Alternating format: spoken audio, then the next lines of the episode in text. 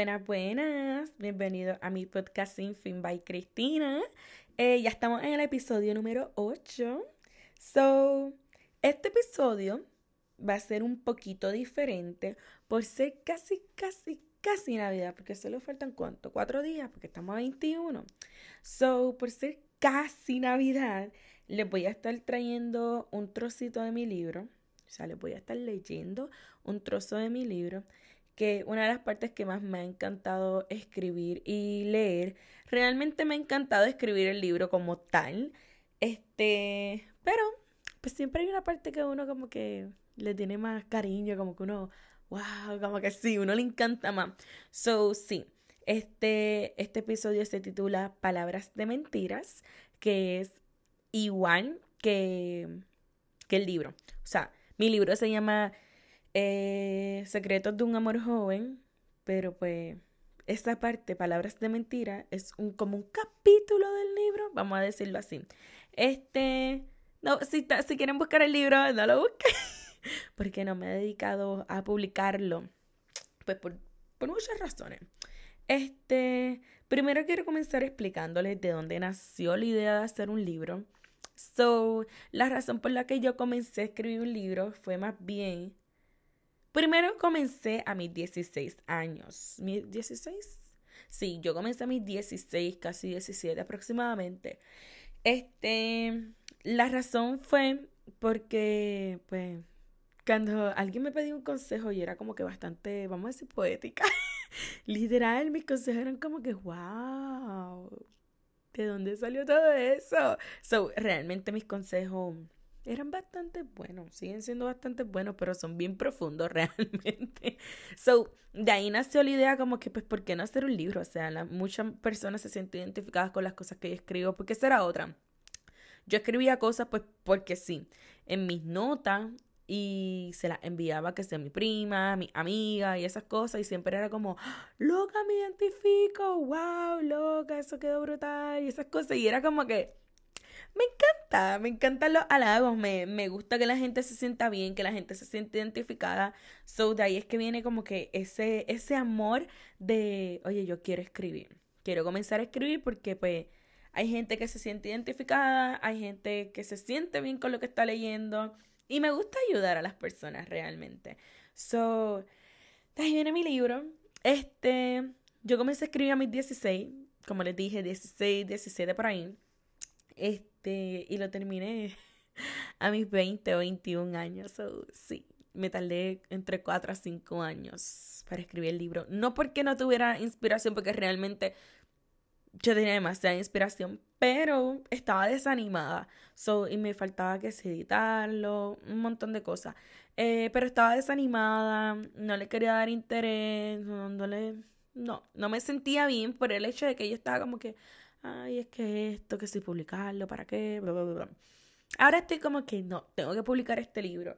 Eh, el libro cuenta, es un libro pequeño. Creo que si lo ponemos en, en un libro de viaje, o sea, un libro pequeñito, contaría como con unas 50 o 60 páginas aproximadamente, maybe un poquito más. Este, pero sí, este es mi primer libro. Eh, para los que no saben, yo tengo un segundo libro, o sea, escribí un segundo libro eh, que tampoco ha salido. este, pero ese más bien de salud mental. Eh, sí, ese es de salud mental. El libro es como, la idea de ese libro, el segundo libro, es que el libro sea tu amigo. So, tú sabes que, que uno va para donde ese amigo, el que te hace sentir bien bien brutal, que te hace sentir súper bien y todo eso, tú vas siempre para donde ese amigo a hablar y esa persona tiene esas palabras de aliento, esas cosas, esas cosas que tú realmente necesitas escuchar, no lo que tú quieras escuchar, lo que tú necesitas escuchar. Pero eso es lo que yo quiero, esa es la idea, el concepto que yo quiero hacer con el libro, que cuando tú veas el libro, cuando tú leas el libro, tú sientas que el libro es tu amigo. No sé si me hago entender, me vi la gente que le diga como, oye, tiene sentido. Ajá. Este, sería como estos libros de autoayuda, pero pues como que una autoayuda, pero de amigos, no sé cómo explicarme, pero ajá. Este, siempre me ha encantado escribir. quiero decirle esa, como que esa pequeña historita.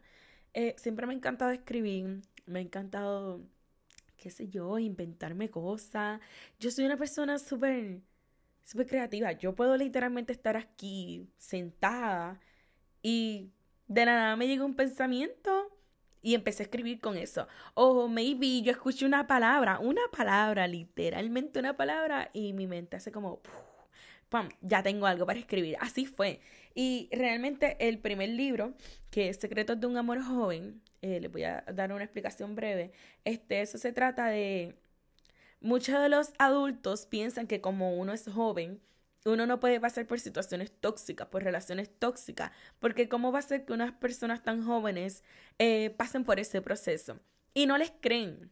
Muchas veces no les creen ni a sus hijos, a nadie, porque son personas jóvenes. So, ese libro se centra bien brutal en eso. Por eso es Secretos de un Amor Joven. Secretos que uno se guarda siendo joven en una relación por el miedo o por la vergüenza de que no, no te entiendan o no te escuchen, porque tú eres joven, tú eres una persona joven, so, porque tú estás sufriendo? ¿De qué tú estás sufriendo? ¿Por un amorcito? So, sí, este, so, de eso se trata el libro. Eh, va más bien como por fases. Primero empiezas por esa fase de enamoramiento, después vas por esa fase tóxica, donde pues tú sientes que tu mundo se está derrumbando, eh, pero al mismo tiempo no sabes qué está pasando. O sea, tú, tú estás confundido, confundida, eh, no sabes qué está pasando, estás por ese proceso tóxico que no sabes si salir, si quedarte. Los que han pasado por eso saben cómo es. Este, no tienes ayuda, o estás tú solo en un rincón, sentado, pensando en tu cuarto, whatever, porque pues no tienes ayuda, no tienes a quien decirle nada.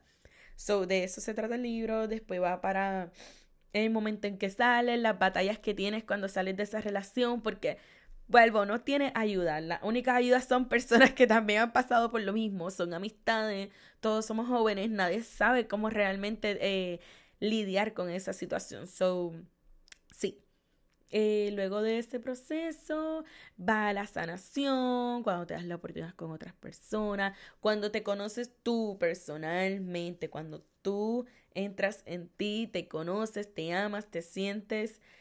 Eh, y luego de toda esa fase puedes entrar con otra persona porque pues ya que te amas a ti, puedes, eh, tienes la capacidad de amar a otra persona. So, así el libro, es por fases este realmente es muy bueno. Eh, la mayor inspiración realmente fue una. Yo estaba en una relación media media. No, no vamos a hablar mucho de eso, no vamos, no vamos a dar detalles de nada. Pero, este, obviamente, vuelvo, yo era joven, yo lo que tenía eran como 16 años, 15 a 16 o 17, no recuerdo. El punto es que obviamente pasaron situaciones, me encontraba sola. Este, mi mamá y mi papá me entendieron, pero me entendieron luego. so, estaban, pero pues obviamente fue difícil. También eh, la, la, inspiración también va en una prima mía que pues también no es como que la pasó muy bien. Este, y entre los consejos que ella me daba, yo le daba, yo le daba a ella y así sucesivamente, porque estábamos, el, como que estábamos parece que con la misma persona, pero diferentes hombres, no sé si no me hago entender, este, al mismo tiempo, literalmente, o sea, literalmente, la relación creo que no duró lo mismo y todo. Este, so sí, eh, y obviamente pues ella, ella, lo que es ella y mi historia me inspiró un montón en este libro. Eh, porque las dos teníamos la misma edad. Bueno, ella me lleva un año, so sí, es similar. So nada. Este, ya, ya que les introduje un poquito de, de dónde vino la idea de hacer un libro y la inspiración, que pues, ajá, fue mi prima. Oh, también esa era otra, como que yo le, yo escribía cosas y mi prima era como que estoy pasando por eso. Y era como yo también loca y como que siempre conectábamos tanto y ella se sentía tan bien y no fue ella solo nada más. O sea, también fueron otras amigas que estaban en el mismo, o sea, estábamos en la misma etapa. Creo que ese fue ese año, esos años fueron de la misma etapa, literal. So, so sí, sí. Este, les voy a comenzar a leer. Eh, so, prepárense. Ay, Dios mío. si, si ustedes supieran, si ustedes me estuvieran viendo ahora mismo, estuvieran viendo mi cara toda nerviosa, como, qué sé yo, o sea, no sé, no sé ni por qué estoy nerviosa. No sé si es porque voy a leer. Yo sé leer, pero obviamente sé leer. Vieron, vieron, cuando yo me pongo nerviosa yo digo estupideces que no, que no tienen sentido. Este, son ya, ya, no voy a hablar. No voy a hablar y voy a comenzar a leer. Aclarando algo antes porque después salen los galillos, no me entienden, tengo que volver a repetir desde el principio. So, empezamos con palabras de mentiras. Ay, qué bonito son, oye. no, ya, ya me voy a, me voy a dejarle. Voy a comenzar a leer. Ahora sí. palabras de mentiras. Enamorándote, me enamoré. Para ti era un juego, para mí era un reto. Mientras tú me veías como otra más, yo te veía como el único al que querría más. Tú solo querías jugar y yo te quería amar. Entraste en mi juego de amarte y tú solo lograste un jaque mate, logrando que yo perdiera en mi juego de enamorarte. ¿Cómo puede ser que dos palabras tan importantes a veces sean la mayor mentira? Un te amo de tu parte me sonó grandeza y para ti solo eran dos simples palabras que no venían de tu alma. Yo sí sentía que te amaba y tú solo jugabas con tus palabras.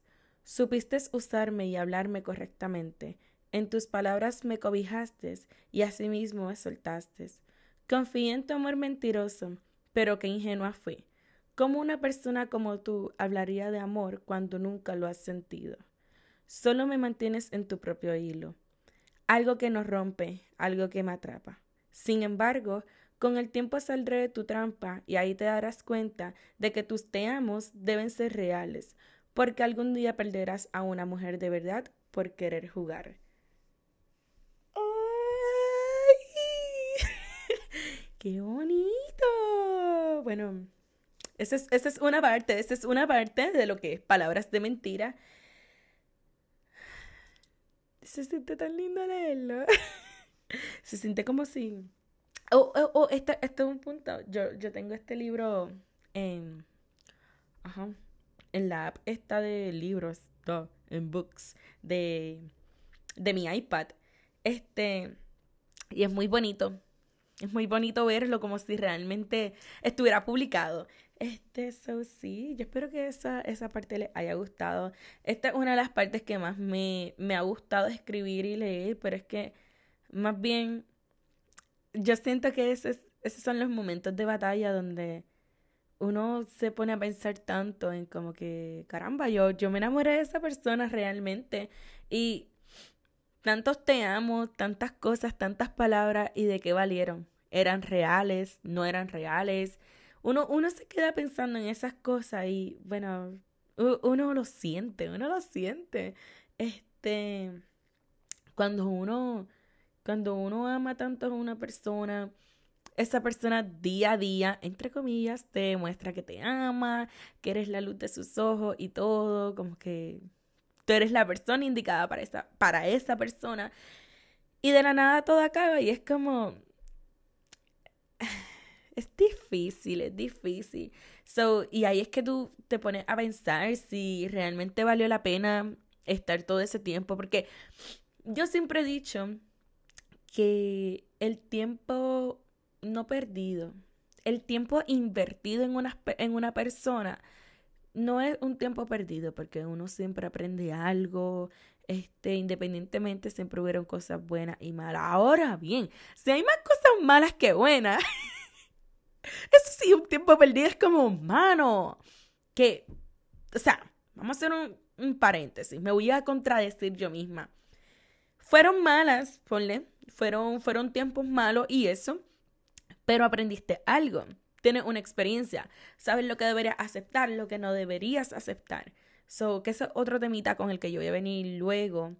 Este, so sí, porque es tan difícil, realmente lo más difícil yo creo que de una ruptura es cuando, vuelvo, tú, tú mismo te preguntas qué pasó, o sea, estábamos tan bien, o te pones a leer los mensajes como que, loco, nos decíamos te amo todos los días, me decía palabras bonitas, o siempre era como, no, que si tú eres la luz de mi ojo. Obviamente, en el momento cuando uno es joven, a veces uno dice tontería. Este, aunque hay personas que duran toda la vida desde que son, son jóvenes, aún así, son, son, esa primera relación siempre duele. Esa primera relación es como, como si te clavaran una daga en el corazón, no sé. Es difícil.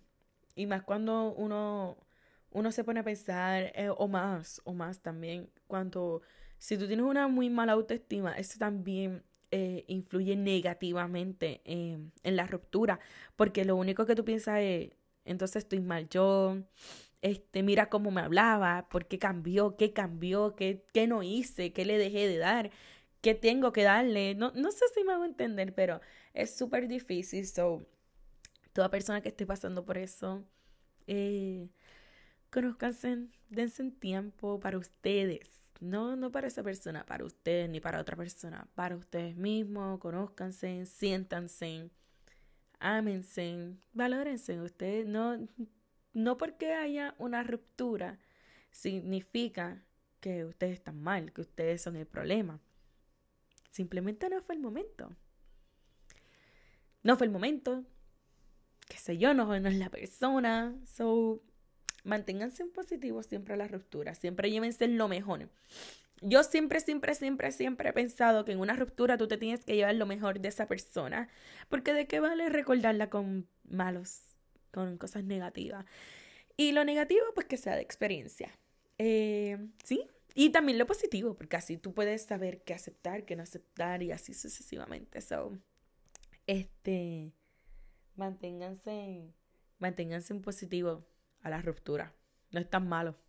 So, es, una, es una ventaja para la próxima relación. So, so también les voy a dar un, un bonus como, como dicen en Puerto Rico, les voy a dar la ñapa.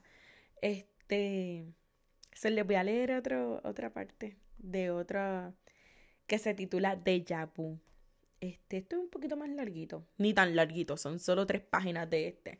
Pero se los voy a leer, este, pues porque también es uno de mis favoritos. Realmente Deja Vu es uno, ay, no sé. Palabras de mentiras también es mi favorito, pero Deja Vu también es uno de mis favoritos. O sea, uno puede tener más de dos Nadie me va a juzgar. Este, so, esta va a ser la ñapa. Esta va a ser la ñapa y ya se la voy a leer. Este, voy a empezar. Aclaramos que canta. que después no me salgan los galillos y yo pueda leer bien, obviamente. So, vamos a comenzar. Se titula Deja Vu. Dices amarme de verdad y sí, lo dudo. Me hiciste daño, confío en ti. Y no, no victimizo, al contrario, me hago cargo de este peso porque la culpa es mía.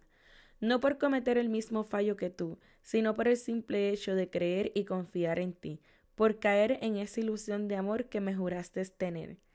Abrí nuevas puertas para el amor, y ahí entraste tú, haciéndome pensar que todo sería hermoso contigo a mi lado. Cerré cada una de las puertas, menos la tuya por si deseabas irte. Mas tú la cerraste, prometiéndome que nunca te irías. Todo fue como un déjà vu, porque la pateaste y la destrozaste de inmediato. Te fuiste y la rompiste. Regresaste a mí queriendo arreglar, creando una nueva puerta. No obstante, ¿quién me afirma que no me harías lo mismo nuevamente? Tú decías amarme y aún así me arruinaste. ¿Y por qué no lo harías nuevamente? Sé que me harás nuevamente vulnerable, me derrotarás otra vez y aún así sabiendo la verdad, permito que me sigas pateando y construyendo nuevas puertas para que así puedas seguir entrando y saliendo las veces que quieras. La misma rutina, dándote miles de oportunidades. Un día abriré los ojos y tú no estarás. Cambiaré de mundo y tú no lo sabrás. Buscarás esa puerta arruinada, pero ya no estará será de acero y no podrás pasar. Te arrepentirás y llorarás. Sin embargo, esta vez será verdad. Te miraré y seguiré de largo, porque ahora te toca perder. Verás la realidad y te arrepentirás. Sabrás lo que perdiste y querrás volver atrás, cambiando cada detalle, acción y palabra, mas ya nada será suficiente para capturarme nuevamente. Me hiciste creer en ti, pero ya no más. Si deseas estar, la vas a pagar. Lamentarás y sentirás el mismo daño que causaste en mí. La verdad es que para ti no hay más oportunidades. Te usaré y jugaré como lo hiciste conmigo alguna vez. Me amarás y rogarás, aun así tú a mi vida no entrarás. Me hiciste fuerte y me ayudaste a entender que un amor de verdad no lastima, no falla, no termina, no fracasa. Y si contigo fue todo lo contrario, no era amor de verdad, simplemente era un déjà vu y yo no quería despertar. ¡Ay, qué bonito! yo, yo vivo orgullosa, realmente vivo orgullosa de todo lo que yo escribo. Este, ay, ese es mi favorito. Ese, ese es mi favorito. Ese siempre va a ser, sí, definitivo, ese es mi favorito. Ese es mi favorito porque no sé si les pasa, les ha pasado o vieron que a alguien le pasó, donde están en esa batalla de amor en el que, pues, uno siempre cae en la, pues mira, una última oportunidad, una oportunidad de que, whatever. Eso lo hablamos ya mismo. Este, uno cae en eso, pues vamos a darle una oportunidad. Uno teniendo puertas para otras personas, personas mucho mejores, personas que, que sí quieren estar contigo, que darían lo que sea por, por hacerte feliz, por estar bien contigo, o sea, miles de personas. Y aún así uno cierra todas esas puertas y vas con esa persona que ya te hizo daño, o sea, ya te lo hizo, ya te lo hizo. Y aún así está ahí para esa persona, la persona te promete que esta vez sí, que nada va a pasar, nada malo va a pasar. Y pasa, y vuelve y pasa. Y ese es un problema tan grande porque entonces uno está como en esa batalla de ¿por qué? ¿Por qué? Pero ahí es que uno se tiene que preguntar, si ya me lo hice una vez, ¿por qué no me lo haría otra vez? O sea,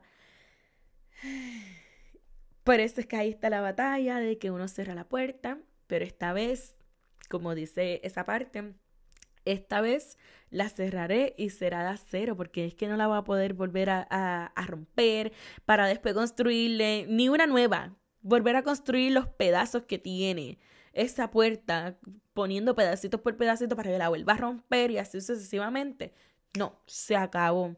Ahí es que uno tiene que poner una puerta de acero porque uno no, no puede permitir que las personas te sigan rompiendo porque realmente el daño no te lo está haciendo las personas, te lo está haciendo tú mismo, tú misma. Tú eres quien te hace daño, dando la oportunidad a personas que, que te hicieron daño, que te rompieron, que, que no te hicieron sentir bien, que no te valoraron. Eh, eso es algo, eso es algo que, como les digo, siempre yo voy a pensar que en el momento que alguien me diga como, no, mira, disculpa, este, no sé por qué lo hice, este, no estaba como que en mis cabales, bla, bla, o... Excusas, excusa, excusa. No hay excusa. Para nada, para nada, ni para una infidelidad, ni para un maltrato, para nada hay excusa, porque tú estabas consciente de lo que tú estabas haciendo en ese momento.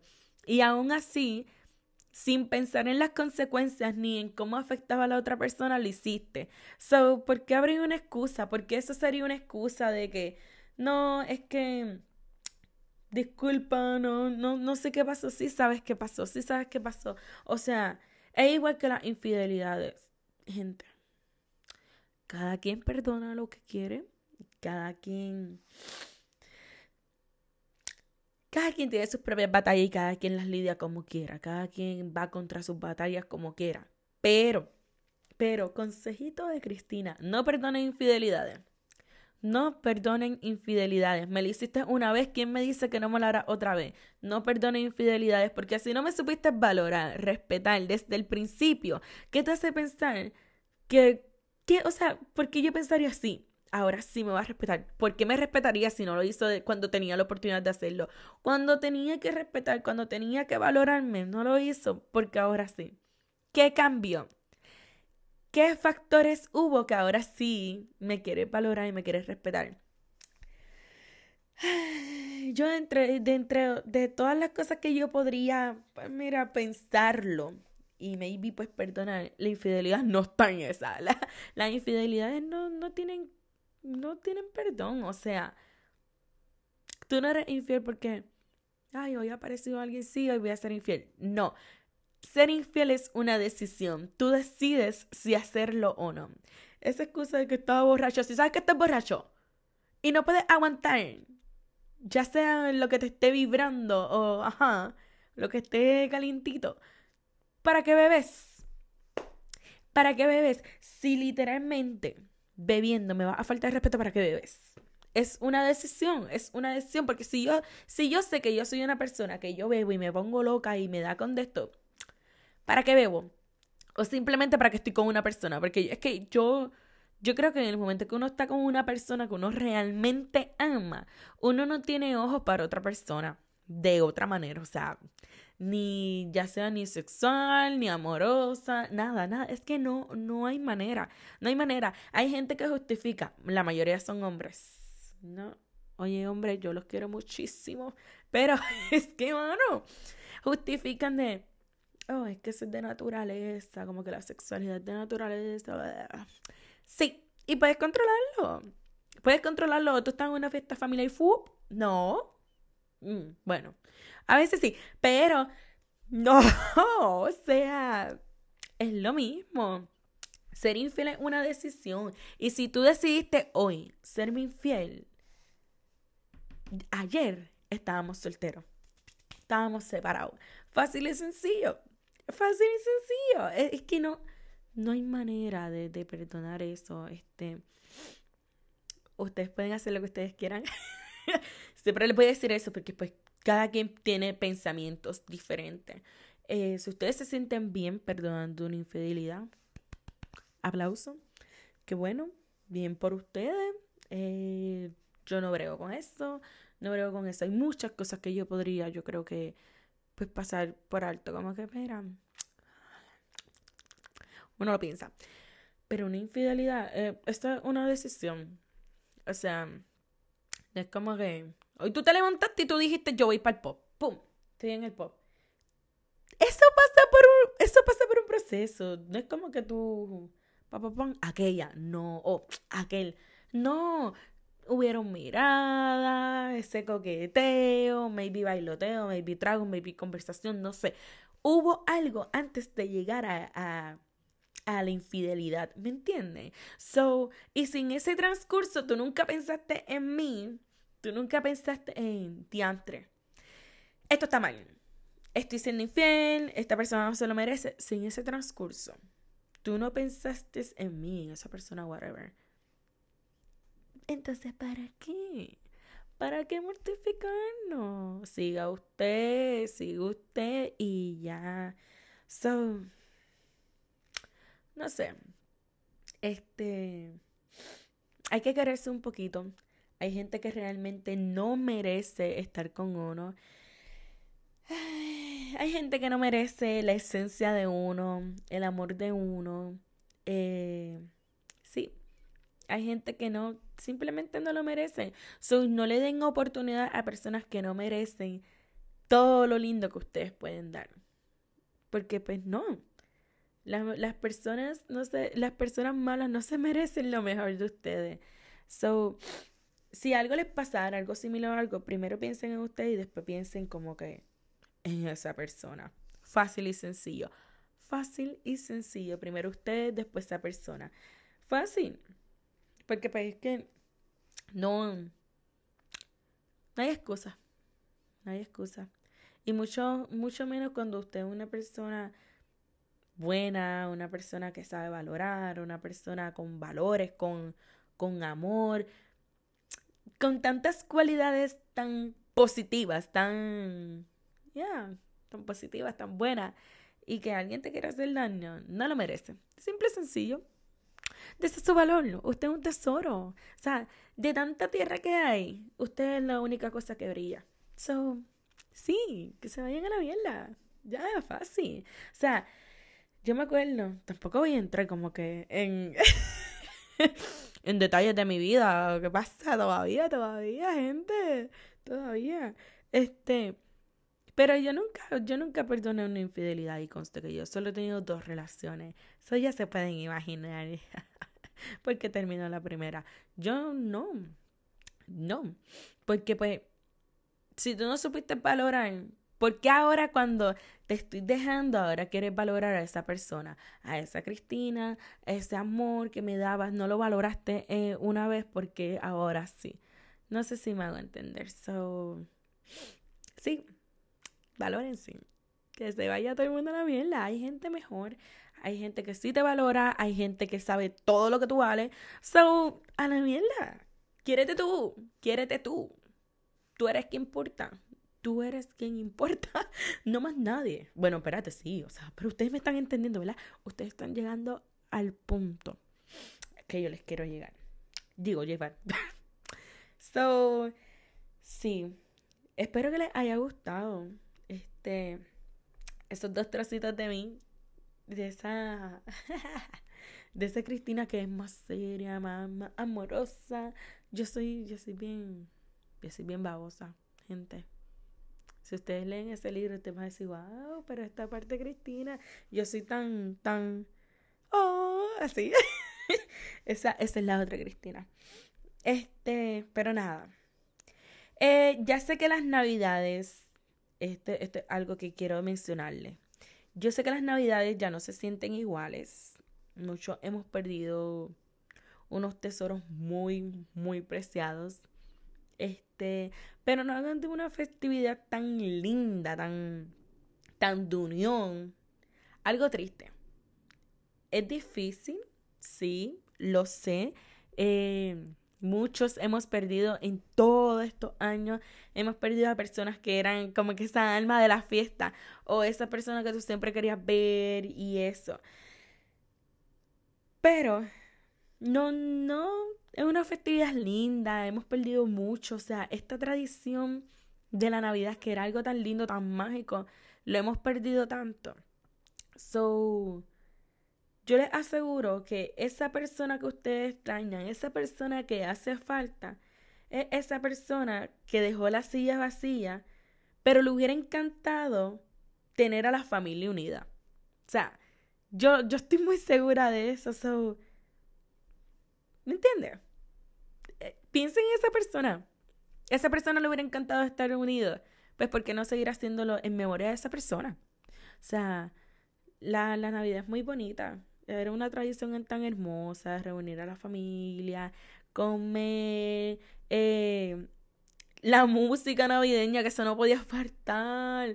Dios santo, yo me acuerdo de esa música navideña, siempre era la misma. ¿Cuál era? Espérate. Ay, espérate, espérate, espérate, espérate. Eh... Ah, la de me gusta la Navidad, ¿cómo? Ah, no la voy a contar qué les pasa. Pero sí, sí, sí, eso era muy bonito y yo les puedo asegurar que esa persona que hace falta hoy es la persona que le hubiera encantado que ahora mismo todo el mundo estuviera reunido. Mantengamos esa chispa, mantengamos esa, esa llama navideña, esa tradición tan rica, este, cantando, dando parranda. So, sí, mantengan, mantengan eso. O sea, es rico, se siente bien. Este, y siempre, siempre tengan en memoria a esa persona. Eso nunca, eso nunca pasará, nunca cambiará, siempre dolerá. Eh, y siempre va, siempre va a estar en la mente de uno. Aún así, en la mente es que uno lo tiene que tener y uno tiene que celebrar por esa persona. So, dicho esto, les deseo feliz Navidad. Que tengan una feliz Navidad, que la pasen muy bien junto a amigos, familiares solos, no importa. Pero pásenla bien. Este, espero que les haya gustado. Que pues algunos de las cositas que dije hayan sido consejos. O que lo que les leí de mi libro les haya sí lo haya identificado, lo haya hecho sentir mejor, le haya abierto, qué sé yo, un poquitito de la mente o algo. Este, sí. So, feliz Navidad que la pasen súper bien eh, y coman mucho. so, sí. Nos veremos, nos escucharemos en otro episodio. Bye.